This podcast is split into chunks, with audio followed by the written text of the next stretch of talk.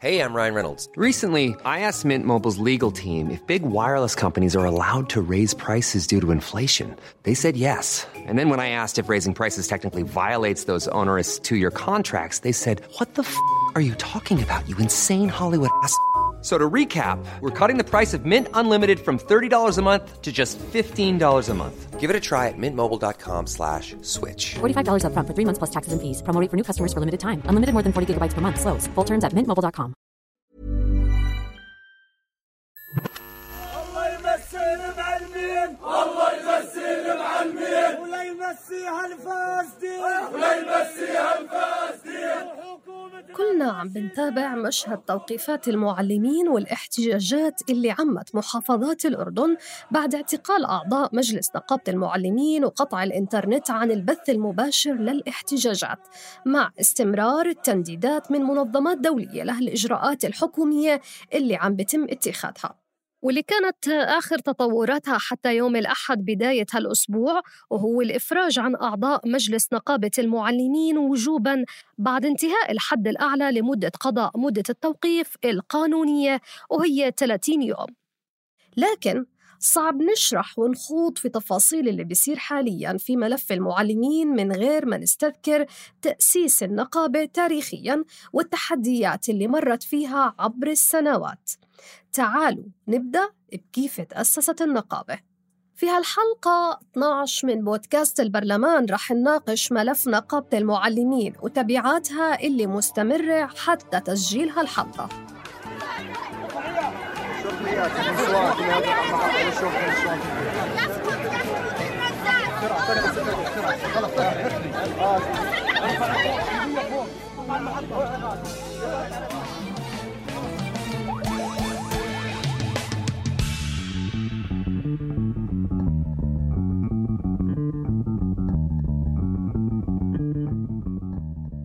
أول نقابة للمعلمين الأردنيين تأسست في مطلع خمسينيات العام الماضي، لكن تم حلها في عام ألف وتسعمية وستة وخمسين مع بقية النقابات المهنية.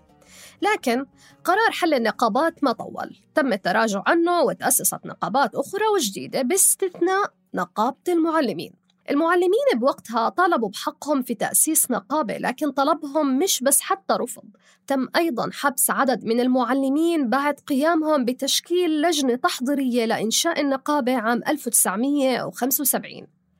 في أوائل التسعينيات رجع حراك جديد يطالب بالنقابة، لكن المجلس الأعلى لتفسير الدستور أفتى بواقع خمسة مقابل أربعة أعضاء بأنه المعلم هو موظف رسمي ولا يحق لمن في السلطة التنفيذية تشكيل أي إطار نقابي حسب المادة مية وعشرين من الدستور. لكن القصة ما انتهت هون، في عام ألفين وعشرة تشكل حراك تاني واجتمع عدد من المعلمين في نادي معلمي عمان. هالمبادرة تلاها عدد من اللقاءات مع انضمام عدد أكبر من المعلمين، وهو اللي دفع وزارة التربية والتعليم لإغلاق نادي المعلمين. خلال هالوقت كانت المطالبة بإنشاء نقابة معلمين مستمرة، وتصاعدت بعد احتجاجات تمثلت بامتناع المعلمين عن دخول الصفوف واحتجاجهم أمام مجلس النواب والتجمهر عند المديريات، بعد ما تناقلت وسائل الإعلام حديث لوزير التربية والتعليم إبراهيم بدران عن المعلمين، في حينها قال يحلقوا ذقونهم وينتبهوا لملابسهم قبل أن يطالبوا بنقابة لهم. رئيس الوزراء بهداك الوقت سمير الرفاعي استدعى عدد من المعلمين لحتى يحاول تهدئة الموقف، لكن المعلمين كرروا شروطهم بضرورة إقالة الوزير واعتذار الحكومة وتحسين ظروف المعلم، ثم أضافوا مطلبهم بتأسيس نقابة للمعلمين.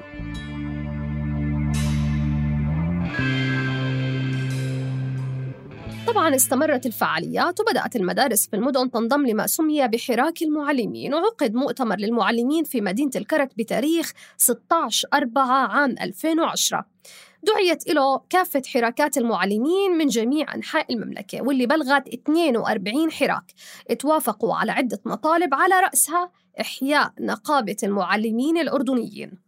انبثق عن مؤتمر المعلمين بوقتها تشكيل لجنة مركزية كان اسمها لجنة اثنين وأربعين، بتختص في إدارة شؤون الحراك، ولجنة مصغرة للحوار للتفاوض مع أي جهة. المعلمين قرروا تحديد موعد ثلاثين خمسة ألفين وعشرة مهلة للحكومة لتحقيق مطالبهم، وإلا سيتم الإضراب الشامل وعلى مستوى المملكة.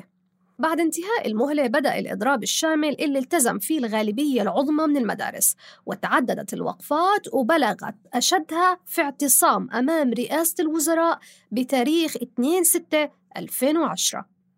لكن رافق موعد الإضراب اقتراب امتحانات الثانوية العامة، فشوطن المعلمين وحراكهم. تم وقف الإضراب لإفساح المجال لسير امتحانات الثانوية العامة وتأجيله لبداية العام الدراسي.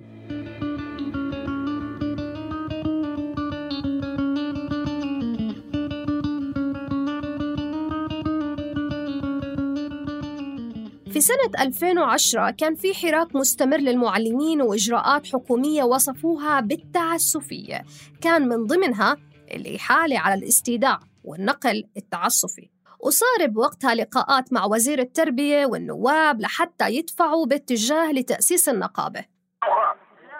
هذا أمر نؤكد عليه.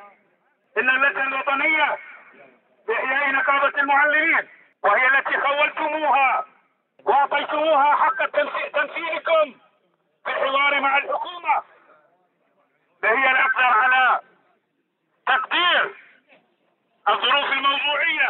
هذا كان من اعتصام بإربد بشهر ثلاثة عام ألفين وإحدى عشر. المعلمين كانوا مستمرين في احتجاجاتهم وإضراباتهم اللي ترافقت مع بيانات حكومية ونيابية وإحالة مطلبهم للمجلس الأعلى لتفسير الدستور اللي أجاز إصدار قانون لإقامة نقابة المعلمين مستنداً إلى المادة ستة عشر من الدستور في عام ألفين وإحدى عشر. لقد تم إنشاء المقر الرئيسي لنقابة المعلمين إضافة إلى اثني عشر فرعاً في مختلف محافظات المملكة لتقدم الخدمة لكل معلم ومعلمة في الميدان، وتتابع قضاياهم الدائمة وتحقق العدالة المطلوبة لهم، ومجلساً خاصاً يتواصلون به مع نقابتهم في كل مستجد يؤثر بهم مهنياً ورسالياً.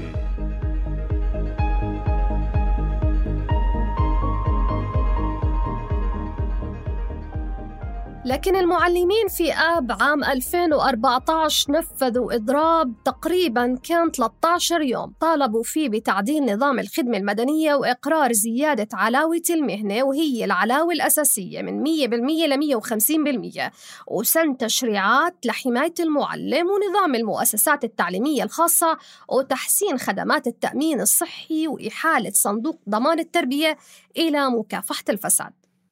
الإضراب في محافظة المفرق وخاصة في في عند الذكور قد وصل إلى مر... إلى ما يتعدى التسعين بالمئة على مع... في محافظة المفرق بمديرياتها الثلاث، سواء كانت المديرية الشرقية أو المديرية الوسطى الشمالية الغربية أو مديرية القصبة، وكذلك عند الإناث قد وصل قد وصل في مناطق القرى بما نسبته أكثر من خمسة وسبعين بالمئة، وكذلك في مدينة المفرق قد وصلت النسبة عند الإناث ما يتعدى المناصفة الخمسين بالمئة. فلذلك إلى كل المتخرصين على أجهزة الإعلام أقول لهم لأن هذه هي الحقائق الواقعية على أرض الواقع من إضراب المعلمين في منطقة محافظة المفرق. قبل ساعات من اليوم الأول للدوام المدرسي علقت النقابة الإضراب بناء على اتفاق بينها وبين الحكومة بشأن هالمطالب. فقط قرر تعليق الإضراب ابتداء من صباح غد يوم الأحد الموافق واحد وثلاثين ثمانية ألفين وأربعة عشر، مع تأكيدنا على متابعة تنفيذ ما اتفق عليه وفق الجدولة الزمنية المقررة، وعليه نؤكد على دعوة أبنائنا الطلبة للالتحاق بمدارسهم والانتظام في العملية التعليمية. بهذاك الوقت أكدت الحكومة على موافقتها على كل المطالب الستة باستثناء العلاوة، لكن نقيب المعلمين السابق حسام المشي حكى إنه النقابة وعدت في حينها بجدولة العلاوة على مدى السنوات الخمس المقبلة كحد أقصى، يعني في عام ألفين وتسعة عشر، وبالتالي كان المطلب الرئيسي للمعلمين والمعلمات المحتجين هو رفع مقدار العلاوة الأساسية من مئة بالمئة ل مئة وخمسين بالمئة، وهو ما تم التعارف على تسميته بعلاوة ال خمسين بالمئة أو الطبشرة. لكن شو اللي صار؟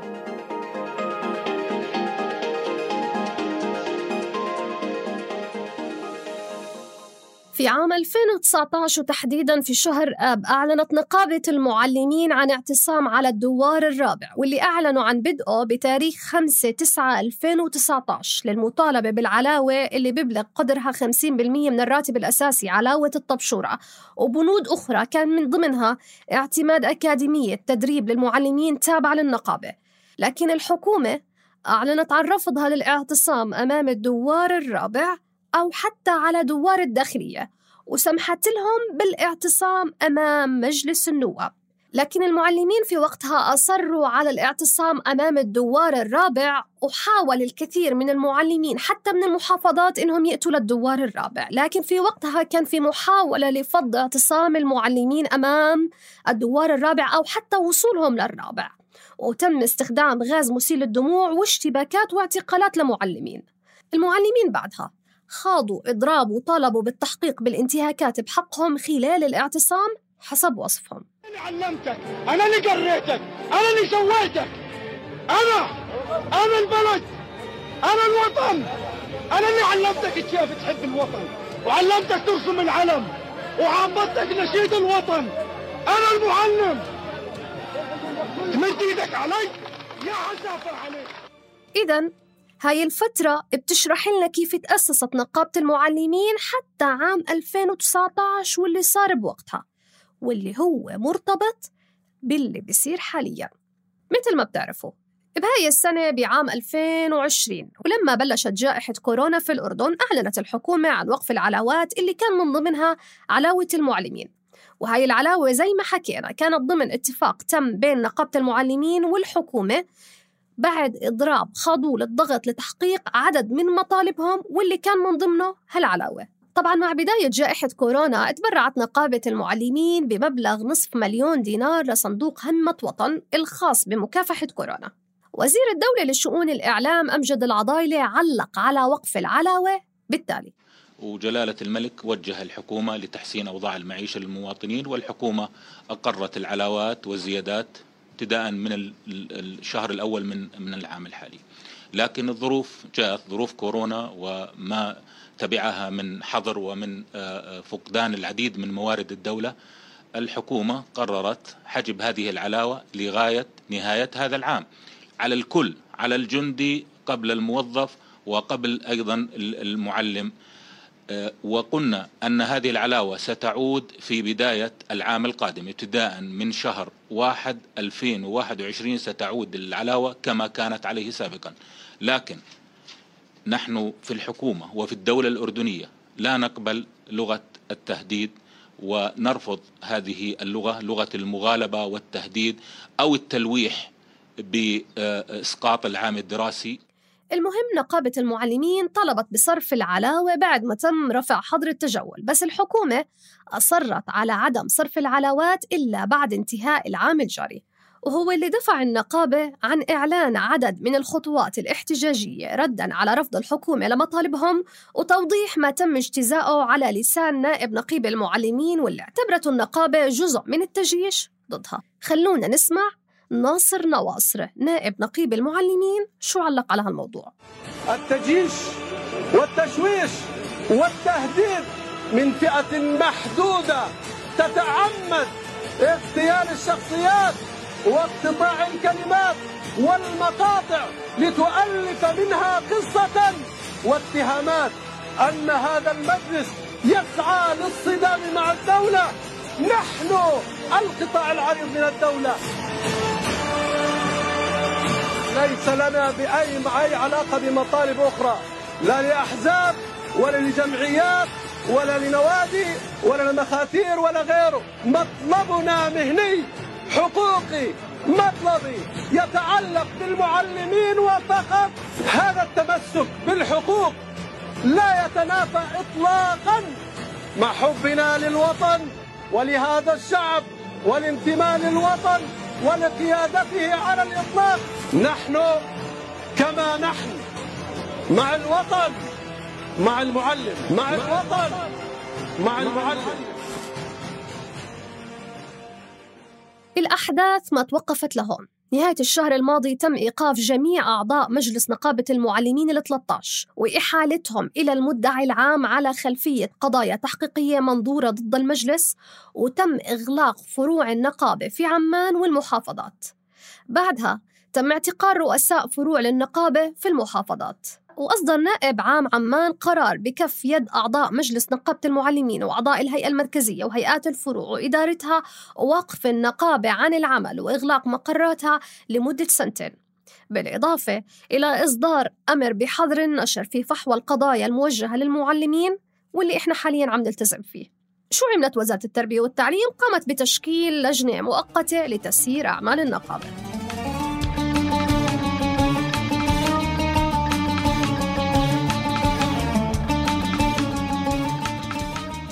تم رفض طلبات تكفيل أعضاء مجلس النقابة رغم تدهور صحة عدد منهم ووجودهم في المستشفى، واللي منهم نائب النقيب ناصر النواصرة، واللي بيشرح لنا شقيقه نصر وضعه بعد زيارته في المستشفى. لما شفت يوم الأحد تفاجأت بصراحة وضايقت، يعني كان وضعه كثير والله تعبان، يعني متمدد على التخت، كان يلاقينا واقف أو قاعد، مرة هنا كان قادر يوقف على رجليه، فضايقت كثير والله. وسألت و... يعني يعني لما بكون نضرب عن الطعام ثلاثة وعشرين يوم شو بده يكون وضعه، بالإضافة اللي عنده مشاكل صحية سابقة. فتفاجأت أنا بصراحة من وضعه، يعني بعاني من إسهال شديد، قيء، ضعف عام، شحوب بالوجه، ارتخاء المفاصل، دوخان، بصير معه دوخان متكرر، ونسأل الله الشفاء له والجميع. طبعا في هالأثناء انتشرت الاحتجاجات في كل محافظات الأردن ردا على الاعتقالات والقرارات اللي صدرت بوقف النقابة، واللي رافقها اعتقالات لمعلمين وناشطين دعموا مطالب المعلمين. بالروح بالدم نفديك يا أردن، بالروح بالدم نفديك يا أردن، للأمام للأمام للأمام للأمام، يا معلم للأمام يا معلم للأمام، لا تراجع للاستسلام لا تراجع للاستسلام، اهتف اهتف على الصوت اهتف اهتف على الصوت، يا كرامة يا بنموت يا كرامة يا بنموت. وسائل إعلام نشرت عن وساطات لحل ملف النقابة عبر وساطات بين نقابة المعلمين والحكومة اللي ممكن تقود لحل الأزمة، لكن نصر شقيق نائب النقيب بيعلق عليها. بعدين الوساطة إذا بدأت تكون مع الدكتور ناصر لحاله هذا غلط، يعني الدكتور ناصر جزء من مجلس مكون من ثلاثة عشر عضو، وبالتالي لازم يكون القرار جماعي لهم كليات. يعني إذا الدكتور ناصر حكى طبعا هذا ما ما بيعطي صفة رسمية عن الجميع. بالوضع هذا يعني أنا بستبعد يكون الحكي صحيح، لأنه لازم يكونوا الجميع موجودين، أو على الأقل يعني خلينا نقول اللي بيقدر يحضر منهم، باستثناء الحالات المرضية الصعبة، لأنه في ناس بالعناية الحديثة في المستشفى منهم. المركز الوطني لحقوق الإنسان أصدر بيان دعا خلاله إلى الإسراع بإخلاء سبيل الموقفين وعدم اللجوء إلى التوقيف إلا في أضيق الظروف وضمن المبررات القانونية المنصوص عليها حصراً في القانون، وأيضاً دعا لوقف التصعيد واللجوء للحوار المباشر في حل الخلافات الموجودة وضرورة عدم المساس بمنظومة حقوق الإنسان والحريات العامة، وعلى رأسها حرية العمل النقابي، وهو اللي بتوضحه الدكتورة نهلا المومني رئيسة قسم التشريعات في المركز. يعني هو كان إحنا المركز الوطني لحقوق الإنسان أصدر بيان، وكان البيان معبر عن مضمونه. كما دائما المركز الوطني لحقوق الإنسان في جميع القضايا المتعلقة بالتوقيف الإداري ابتداء، فالمركز له موقف ثابت وعبر عنه سواء في تقاريره السنوية أو في بياناته المستمرة بأنه التوقيف يجب أن يكون من صلاحيات السلطة القضائية حصرا. وبالعموم فيما يتعلق بعملية التوقيف عموما، احنا جميعا بنعرف بان الماده تسعة ثلاثة من العهد الدولي الخاص بالحقوق المدنيه والسياسيه نصت على انه لا يجوز ان يكون احتجاز الافراد الذين ينتظرون المحاكمه هو القاعده العامه. واكيد يعني قانون اصول المحاكمات الجزائيه في الماده مئة وأربعة عشر على واحد اكد على انه التوقيف هو تدبير استثنائي ويكون لغايات ومبررات ومحددات معينه. فالمركز في بيانه اشار الى يعني هذه النقاط واكد على يعني انه يجب ان يكون هناك يعني دعوه كافه الاطراف للحوار وحل هذه الازمه في اطار النهج القائم على احترام حقوق الانسان واحترام مبدا سياده القانون وتحقيق المصلحه العليا بالنتيجه للجميع. وبتوضح المومني أيضاً واقع المعتقلين والموقوفين من المعلمين، واللي تلقى المركز سبعة وسبعين شكوى من المعلمين وأهليهم. هلأ زي ما بتعرف المركز من بدايات الأزمة كان متابع سواء توقيف أعضاء مجلس النقابة ونائب النقيب وغيرهم من المعلمين. الآن زي ما بتعرف فيهم ثلاثة عشر شخص أعضاء مجلس النقابة مع نائب النقيب. المركز قام بزيارات لهم جميعا وفي منهم تم زيارتهم أكثر من مرة. أكيد المركز عم بطمئن على أحوالهم، خاصة أنه في مجموعة منهم ما زالوا مضربين، يعني ماخذين قرار الإضراب وذلك احتجاجا على موضوع التوقيف وعلى القرارات بشكل عام. باستمرار المركز عم بتابع أوضاعهم الصحية وعم بتأكد من إرسالهم إلى المستشفيات، وإذا كان في هناك أي يعني احتياجات خاصة المركز عم بيساهم في تسهيلها، أه سواء من حيث الزيارات، أي إشكاليات من حيث أه الاتصالات، أي شيء متعلق بظروف البيئة الاحتجازية. علاء أبو طربوش عمره تسعة وأربعين سنة، عضو هيئة عامة في نقابة المعلمين وناشط نقابي في نقابة المعلمين، اشتغل في وزارة التربية اثنين وعشرين سنة ونص تقريبا، بشاركنا قصة توقيفه بالتالي. أنا توقيفي تفاجأت فيه، استمر لمدة تقريبا يومين بالضبط، يومين يعني ثمانية وأربعين ساعة. في البداية تم استدعائي لمديرية شرطة شمال عمان وبيت ليلة في النظارة، وثاني يوم راجعت المحافظ العاصمة ومحافظ العاصمة قرر توقيفي بإشعار آخر استنادا لقانون منع الجرائم ورفض تكفيلي. في اليوم الثاني يعني ذوي راجعوا المحافظ وتم تكفيلي بكفالة عدلية قيمتها خمسين ألف دينار. أحيل علاء إلى التقاعد المبكر ضمن عدد من المعلمين اللي تمت إحالتهم للاستدعاء. قام بالعشرات، وأنا من الناس اللي أحلت على التقاعد المبكر. يعني استخدمت مع الأسف الحكومة، وهذا مستهجن، يعني رجعونا لعصور الخمسينات، محاربة الأردنيين في أرزاقهم. هذا نهج بتوقع تجاوزناه من عشرين سنة وثلاثين سنة. للأسف الحكومة عادت لهذا النهج، ولذلك اتخذ قرار في تاريخ أربعة ثمانية بإحالة مجموعة كبيرة من نشطاء المعلمين وأعضاء الهيئة المركزية لنقابة المعلمين على التقاعد المبكر وعلى الاستيداع أيضا. وهذا لا نقرأه إلا في إطار تعسف في استخدام الصلاحيات من قبل معالي وزير التربية ودولة رئيس الوزراء. المطلوب من السلطة من وجهة نظر أبو طربوش بتلخص بالإفراج الفوري غير المشروط عن أعضاء مجلس النقابة والموقوفين وإلغاء الكفالات العدلية وفتح حوار. هذه الخطوة الأولى. النقطة الثانية النظر بقرار الطعن الذي قدم بقرار النائب العام بإغلاق النقابة. الأصل يعاد فتح مقرات النقابة ويعاد العمل فيها، وننتظر إذا كان فيه فعلا حكم قضائي وإذا كان فيه فعلا قضايا تستوجب ما ذهب إليه النائب العام. النقطة الثالثة العودة عن القرارات التعسفية بحق الزملاء الذين أحيلوا على التقاعد المبكر والاستيداع. ياسر المعيدات اللي تعين في وزارة التربية في عام ألفين وستة، يعني تقريباً عم نحكي عن خمسة عشر سنة، بدرس الصف الأول الأساسي وبيعلق على إجراءات السلطة إذا ما تم الاستمرار في الاعتقالات وغيرها من الممارسات بالتالي. لكن مستقبلياً ماذا سينعكس هذا؟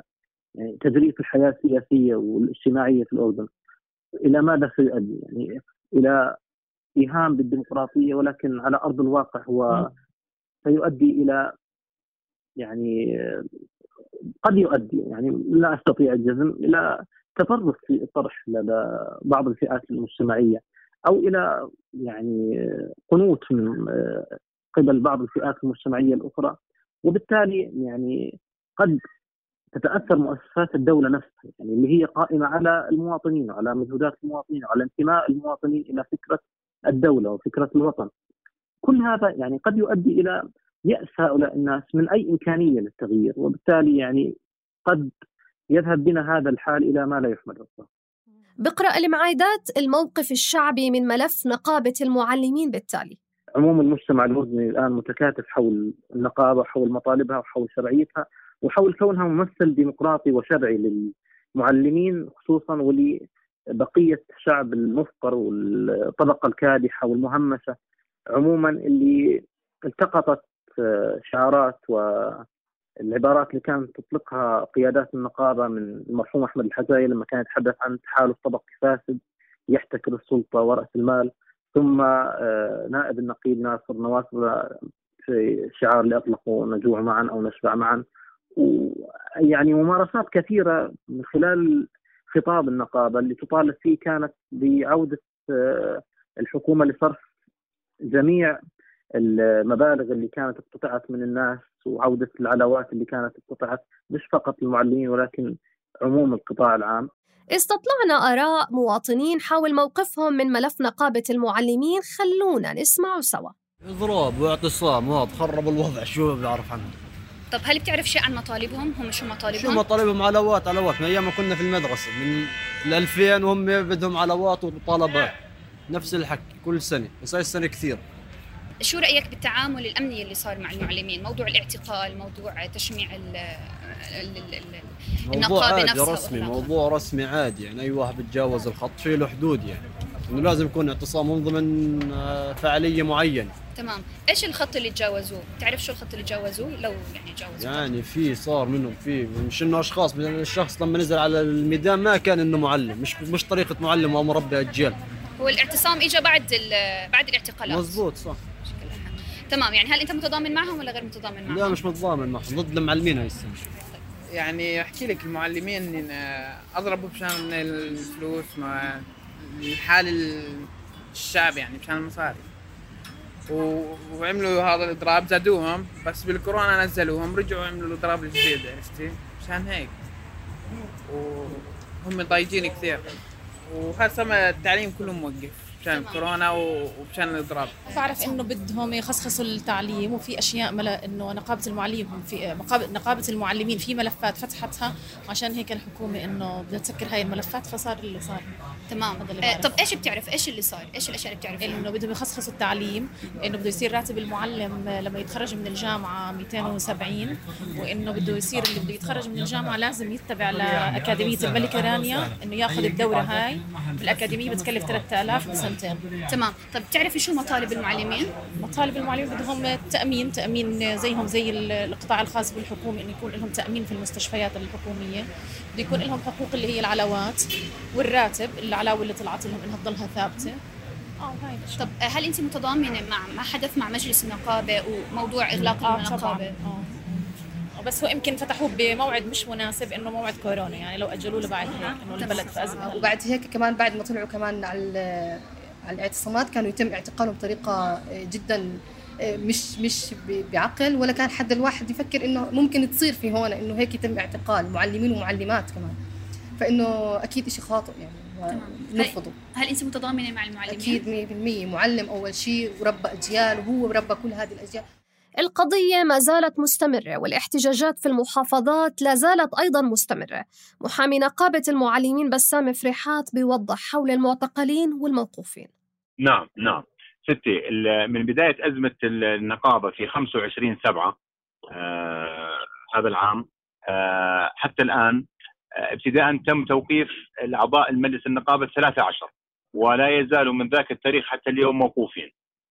ثم المعلمين قاموا بفعاليات مختلفة للتعبير عن رأيهم والاحتجاج على هذا الإجراء غير القانوني، فتم اعتقال عدد كبير منهم. العدد متفاوت، يعني في في مناسبات معينة، زي لما كان مثلا الوقف أمام الدوار الرابع في هذاك اليوم وحده تم توقيف حوالي لا يقل عن خمسمئة معلم. تم الإفراج عن أغلبهم بنفس اليوم. يعني في ناس بتصير فعالية أو نشاط معين يتم توقيف عدد كبير من المعلمين، يتم بنفس اليوم في الغالب إخلاء سبيل العدد الأكبر ويبقى عدد آخر موقوف. هذا العدد إما يحول إلى المحكمة والمدة العام، وأحيانا جزء بروح على المحافظ توقيف إداري، وجزء من اللي بتوقف من المحكمة بعد ما المحكمة تخلي سبيله وردوا بوقفوه إداري.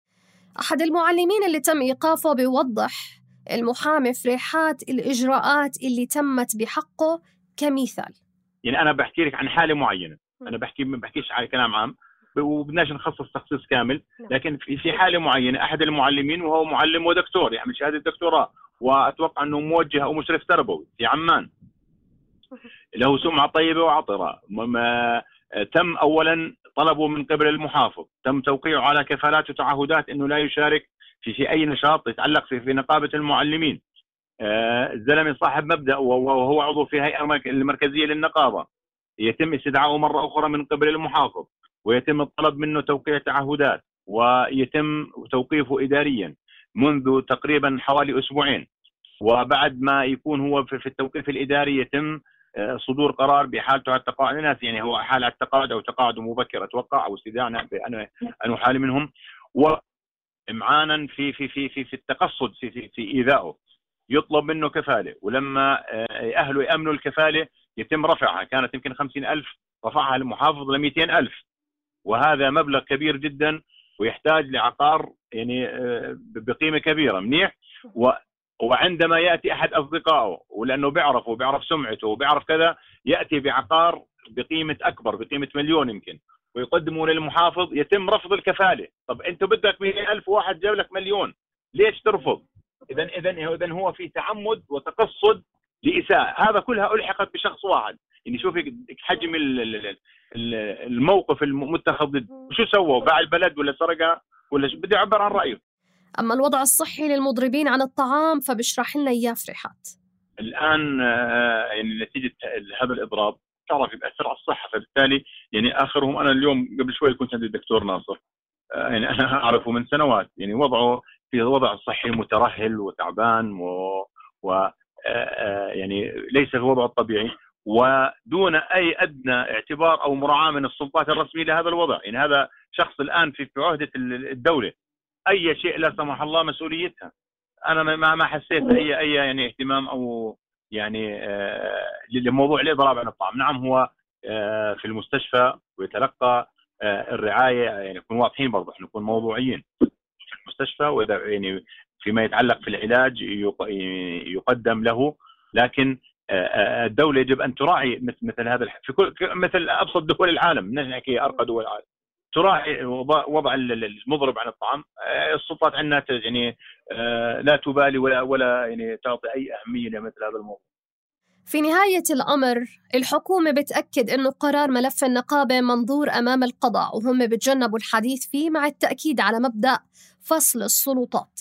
نسمع تعليق أمجد العضايلة في موضوع نقابة المعلمين الموقوفة عن العمل. أود التأكيد هنا أن القضية منظورة أمام القضاء، ونحن كحكومة ومن باب الالتزام بواجباتنا الدستورية واحترام سلطة القضاء فإننا نتجنب الخوض في تفاصيل التقاضي وإجراءاته، ونؤكد احترامنا لأحكام مبدأ الفصل بين السلطات.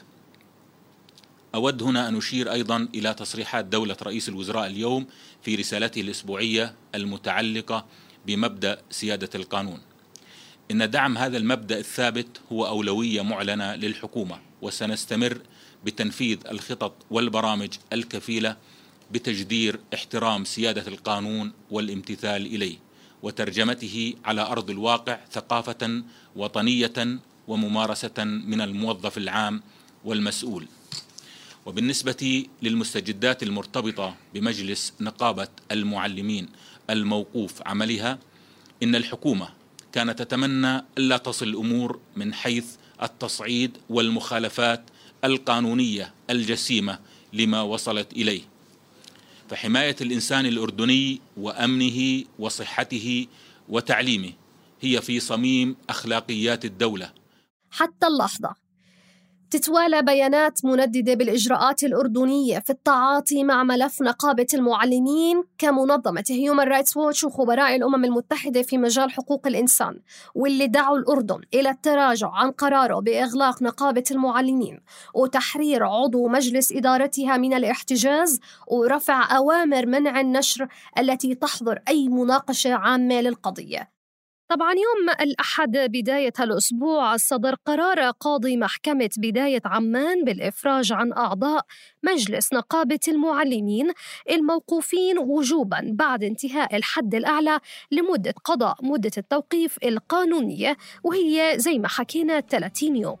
حاولنا التواصل مع أعضاء لجنة التعليم والشباب النيابية، بعضهم رفض الحديث عن الموضوع والباقي الآخر لم يجيبوا حتى على هاتفهم رغم أنه حاولنا مراراً وتكراراً.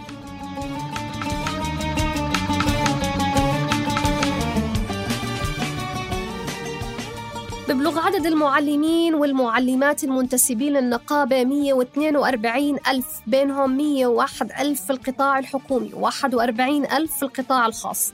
أما مجموع المنتسبين عند احتساب المعلمات والمعلمين المتقاعدين فهو مئة وستة وخمسين ألف.